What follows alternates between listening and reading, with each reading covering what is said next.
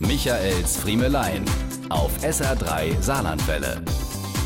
Früher wäre das gar keine Frage gewesen. Da war der weiße Sonntag der weiße Sonntag. Der Tag, an dem die Kinder zur Kommunion gegangen sind. Oder noch traditioneller am Gründonnerstag, damit sie an Ostern schon erwachsen mitfeiern konnten. Aber heute finden wahrscheinlich die wenigsten Erstkommunionfeiern noch am Weißen Sonntag statt, weil es kaum noch Priester gibt, gelingt es der Kirche schon länger nicht mehr, allen Kindern auf einen Schlag das Sakrament zu spenden.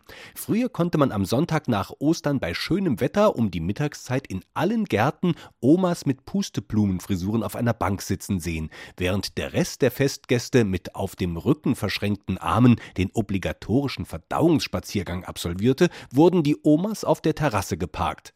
Dort warteten sie, bis die Tafel neu eingedeckt war zum Kaffeetrinken.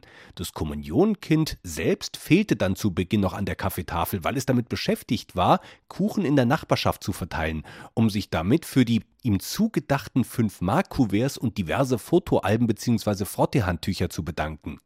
Bei seiner Rückkehr hatten die ersten Herren im Raum schon den Schlips gelockert und man wartete darauf, gemeinsam zur Dankandacht mit festlicher Segnung der Geschenke aufzubrechen.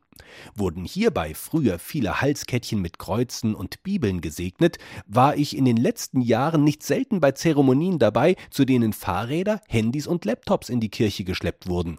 Besonders gerne erinnere ich mich an das eine Mal, wo der Bub mit stachelig hochgegeltem Haar dem Pastor eine Amazon-Geschenkkarte über 50 Euro entgegenreckte.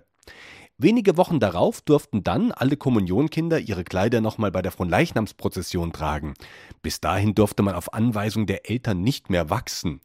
Heute kann man froh sein, wenn an Fronleichnam noch irgendeine Kirche im sogenannten pastoralen Raum aufgesperrt wird. Nach den meisten Kindern jedenfalls wird nach der Erstkommunionfeier nur sehr selten gefragt. Und die leicht lila angehauchten Pusteblumen der Omas lassen inzwischen die Flunsch an Weißen Sonntag auch nur noch hängen. Michaels Friemelein. Jede Woche neu auf SR3 Saarlandwelle.